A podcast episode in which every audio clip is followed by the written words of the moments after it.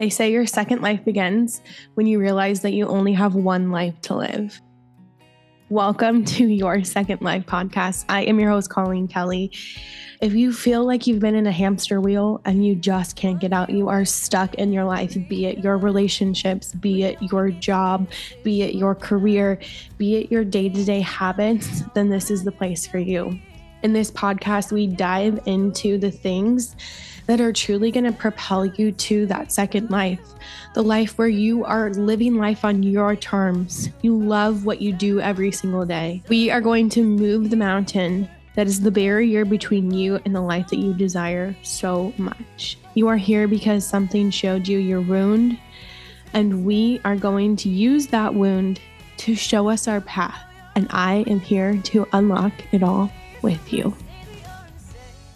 Having anxiety is like being scared and tired at the same time. The fear of failure, but no urge to be productive. Wanting friends, but hating socializing. Wanting to be alone, but not wanting to feel lonely. Feeling everything all at once, and then feeling paralyzingly numb. Rich Wilkerson Jr. put that perfectly, didn't he? Here's the thing. It is okay to not feel okay, but what's not okay is to stay that way. It's something that I preach and it's something that I practice. I let myself feel. I feel all my emotions. My husband's like rolling his eyes right now listening to this. But if an emotion can't change the condition or situation that you're dealing with, it's unlikely that it's a helpful emotion, or quite possibly it's a destructive one. Now, if you need to take a moment, take a moment. You need to take a day, take a day. You need to cry, go ahead and cry when you feel like you need to. Feel frustrated, feel angry, feel jealous. As I've mentioned before, these are incredible emotions that tell you so much information. What I am saying, though, is real strength lies in the ability to control your emotions, not pretending that they don't exist, but being in control of them. When you are in control of your emotions, that's when you're going to see anxiety start to just like sprinkle away out of your life. Here is the one thing that I know about emotions. They change. I want y'all to think of a toddler. They go from like 0 to 100, right? All the parents listening are like, yes. A child can be in the middle of a crying, upset mess. And these are true emotions, literal tears coming down their eyes, right? And then the garbage truck pulls up. Tears immediately stop. What's that sound, Mommy? Me. Well, Austin, I think it's the garbage truck. As he runs towards the window to wave to the garbage man, watch him unload the garbage. And it's literally the best day ever. So with that knowledge... We know that it's possible to change our emotions, but how? Well, let's again take notes from our kids. They're able to, at the drop of a hat, flip because another stronger emotion has taken over. They let themselves feel what they need to feel, and then they move on. They're done with it. I think anxiety comes when you don't let yourself feel what you need to feel. And so now you're harnessing that emotion. You're walking with it. You're trying to move through your day with it. You're trying to cook your kids breakfast with it. You're trying to go to work with it. You're trying to do your job with it. And you're not ever dealing with the emotion that you need to feel. Therefore, anxiety is starting to come up and blossom in your life. So now the question really becomes, as adults, how do we find the bigger emotion in a time of high anxiety or depression? Personally, I think it always leads back to your subconscious core commitment. And if you can grasp what you're not getting in that specific moment, or what it is that you desire, or how you can serve your core need instead, then boom, you've got your bigger emotion. Because here's the thing, the chances are that you're attempting to grasp at your subconscious core commitment, which last week we learned that always comes from external things, which are completely out of your control. And because you can't control others or other things that happen in your life, you're left with anxiety and depression when you don't feel that commitment, that subconscious core commitment, opposed to serving your conscious core need now that it's conscious, now that you know what you need out of really any given situation, you can serve that need and anxiety is going to dissipate. A good way to determine if you're in line with your core need or gaining gradual anxiety over attempting to get your subconscious core commitment distant from someone or something else is by determining if you are reacting to your problems or if you're responding to them. If you're aware that a problem will inevitably occur and you know that you're prepared to not only get through them but learn from them, then you're responding. I think a lot of times anxiety is present because we are not getting from that situation what we anticipated, or we anticipated something and it didn't happen the way that we thought that it would. And so now we have anxiety because we feel unprepared or disappointed and then don't know how to respond because it's not a prepared response. It's a reaction. As Ryan Holiday puts it, when America raced to send the first astronauts to space, what do you think they trained them in more than anything else? Controlling their emotions. Why? Because when people panic, they make mistakes. They override systems. They disregard procedures. They ignore the rules. They deviate from the plan. They become unresponsive and think unclearly. They just react, and not to what they need to react to. Instead, they are reacting to these survival hormones that are coursing through their veins. And welcome to the source of most of our problems down here on Earth as well.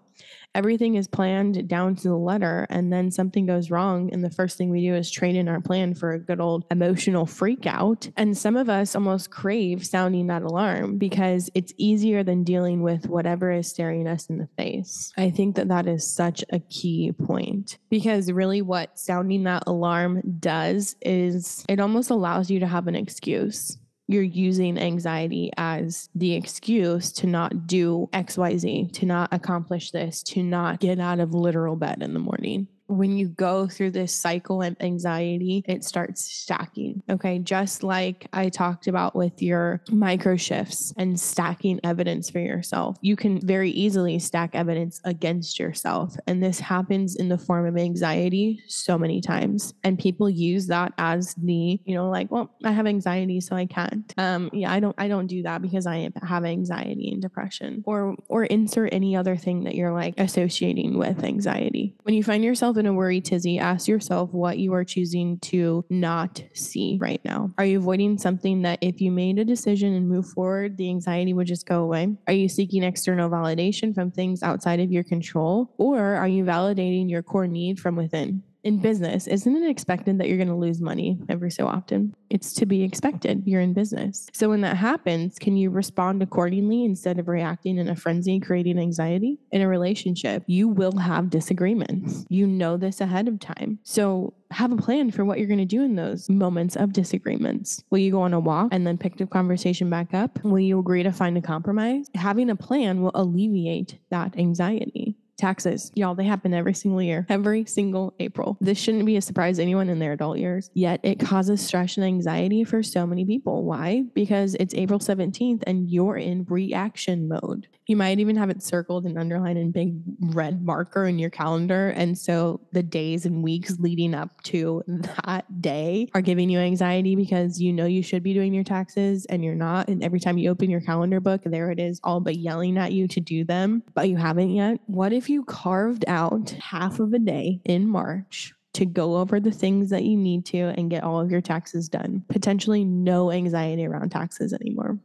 For some of you, that might be literally what you came here for. You might have needed to hear that emotions can change, that if you're not feeling through your emotions, then that could be causing you anxiety. So feel through your emotions and then move on. It might be that you needed to know that you need to make a plan about things or make a concrete decision because that's what's causing you anxiety. Or it might be that you're realizing that, yeah, I really do like sounding that alarm and not dealing with whatever it is that's staring me in the face and instead labeling it as anxiety and continuing not to deal with it, but it's not going to go away. And so I continually have this anxiety. For some of you, one of those things or all of those things in different situations are why you came here today. For most of us, we have to go a little bit deeper. When you don't know your true self and therefore cannot defeat emotions with logic, like those XYZ situations that I just gave you, because you don't believe that you're in control of your emotions, might even create a motive about your emotions. And that's a loss of identity that creates anxiety. For example, I'm exhausted because I work so hard, so I deserve this tub of ice cream. Next day, subconsciously, I must work really hard, so I will feel exhausted at 9 p.m. tonight so that I can eat the ice cream because I'm just an ice cream lover. And that's how I know that I'm a hard worker. And then stacking that evidence for yourself over time, you become a hard worker and you reward yourself with ice cream. action is going to stop anxiety in its tracks. I want you to remember that. But if you don't know who you are, you don't know how to act. You don't know what action to take. You don't know what to say. You question everything from the clothing that you're wearing to the words that are coming out of your mouth. There is a need to feel emotions that you've put a wall up for in fear of how others are going to view you in those emotions. And that's affecting everything that you do, say, wear, and feel. To quote Brianna Weiss from an online article, your last grasps at the control that you're becoming more and more aware that you do not have. Your tiredness is your resistance to who you really are, the person that you actually want to be. Your annoyance is you holding back that anger. Aside from biological factors, your depression is everything coming to the surface and you shoving it down to stow it away. Your arrival at this conclusion that you can't keep going on like this, that you're missing out or you're off track or you're stuck or you're lost, is you realizing that you need not to change your feelings, but to lean into them more and really see, what are these feelings trying to tell me? The questioning, the anxiety, and those repression of feelings might even be something that you've learned to live with over time, but it does not have to stay that way. A lot of anxiety is birthed in the past. If you're looking for freedom, try forgiving. Now, that's really easy for me to say, but some of y'all, the reason that you're so anxious is that something took place in the past and you cannot forgive yourself for it. So life keeps moving forward and you're stuck hanging on to this thing back here. With my clients, I title this section, The Art of Letting Go, because it is a literal art. There's not like this 5-step process. It's not like in 2 days time with working with me, you're going to be able to forgive. It is a little art of letting it go and learning how, and then practicing it and stacking that evidence for yourself to show that you can. So I have had more than one person throughout my life that I've had to learn how to forgive when I knew that I would never actually hear the words "I'm sorry" from them, or honestly that they ever felt any kind of remorse. I carried so much of that weight for such a long time, and it translated as anxiety and distrust in my life. So how did I do it?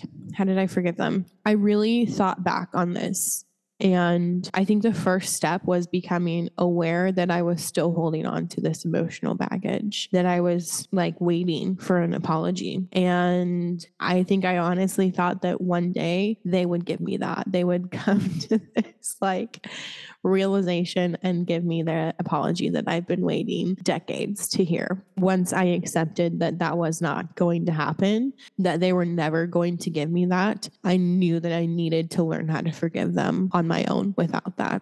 I decided that I no longer wanted to hurt and I was ready to heal. Now I'm going to pause right here because some of y'all might skim over that step, but it's crucial. The decision, we've talked about this before, but unless you make the conscious decision, none of this stuff moving forward can happen. Like I mentioned earlier, some of us almost enjoy and find pleasure in anxiety and in that anxiety state because it's the excuse to not do the things that we need to do. Taxes, oh yeah, didn't do them because of my anxiety. Get to the gym, yeah, I can't because anxiety. Guess I'll eat this ice cream because it makes me feel better. Y'all catch what I'm putting down here? This is why you make the conscious decision. With the decision, I'll add, it's helpful to get some skin in the game. So hire the tax person, schedule the meeting, enroll at the gym. And for me, when it came to forgiveness, I was going to commit to writing about it. A little background. I graduated college and decided to become a rock star. I had taught myself how to play guitar, and writing music had become a therapy for me. At the time, I was playing a lot of shows, some acoustically by myself and some by my band. Whenever I got the chance to play acoustically by myself, Don Henley's Heart of the Matter was one that I always played. It would just hit me. And these lyrics, y'all, I'm going to read them right now. And maybe you just needed to hear Don Henley's words today. All the things that I thought I knew, I'm learning again. I've been trying to get down to the heart of the matter, but my will gets weak and my thoughts seem scattered. But I think it's about forgiveness. Forgiveness. Even if you don't love me anymore.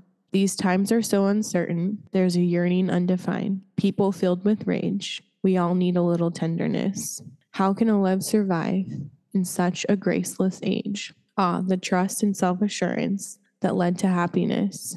They're the very things we kill, I guess. Oh, pride and competition cannot fill these empty arms. And the work I've put between us, you know, it doesn't keep me warm. Making the decision and committing to writing about it, I realized that holding on to this was like drinking poison and expecting the other person to suffer. It was hurting no one except myself to hold on to this grudge and this feeling of, you know, that they didn't deserve my forgiveness. And that was creating so much anxiety in my life. It was hurting no one except myself, and I was ready. To truly forgive someone, we must first shift our perspective in regards to how we believe that the accounts are balanced. That is the person that we need to forgive's account and your account. It's not an eye for an eye or a tit for a tat, because to truly forgive, it has to come from the heart. Insert Don Henley's Heart of the Matter. So, therefore, it's not in your head. You're not forgiving someone up here in your brain. It's down here in your heart. There's often a wound that this person has left on your heart. And to truly forgive them, we must forgive the wound that's driving the conflict between the two of you. Or potentially it's only a conflict with you in terms of them, because you no longer speak to them or what have you. I think it's super helpful to write these down. And if you're a follower of Jesus, sit with him for a little while in this. Ask for his guidance. As you write down the wounds that have left scars on your heart and on your life, you're going to start to develop an empathy towards the person who created that wound. You may be able to see his or her physical frailties and psychological suffering and begin to understand the common humanity that you share. You may even recognize them as a vulnerable person who was once wounded and therefore wounded you in return. Because, and please hear me when I say this, hurt people. So you're going to recognize that despite what he or she may have done to you, they don't deserve to suffer either. Knowing that we all carry wounds in our hearts can help you open the door to forgiveness. The next sort of part to this is discovering that your wounds have purpose. Your pain has purpose. And I discovered that there was meaning from my wounds. This is when I noticed that I was beginning to sort of let go of the feeling that I needed to hear them say, I'm sorry for XYZ. Without seeing meaning, a person can lose a sense of purpose, which can lead to hopelessness and a despairing conclusion that there is no meaning to life itself, anxiety, depression. Now, this doesn't mean that we go like looking for suffering in order to grow or try to find goodness in others' bad actions, but instead we try to see how our suffering has changed us in a positive way. Without some of the wounds that people who I truly loved and still love gave me, I would not be who I am today. If you have been able to write all of this down, now comes the fun part. Rip it up and watch it burn. Yes, literally light that baby on fire. There's something about the act of ripping it up and then watching it be destroyed by fire that helps you release yourself from it. For me, this was enough to scar over the wounds, forgive but never forget, and create true empathy and turn it into appreciation for the persons who gave me those wounds. If you shed bitterness and put love in its place, and then repeat this with many, many other people, you become freed to love more and widely and more deeply. This kind of transformation can create a legacy of love that will live on after you're gone. In self-forgiveness, you honor yourself as a person, even if you are imperfect. If you've broken your personal standards in a serious way, there is a danger of sliding into self-loathing.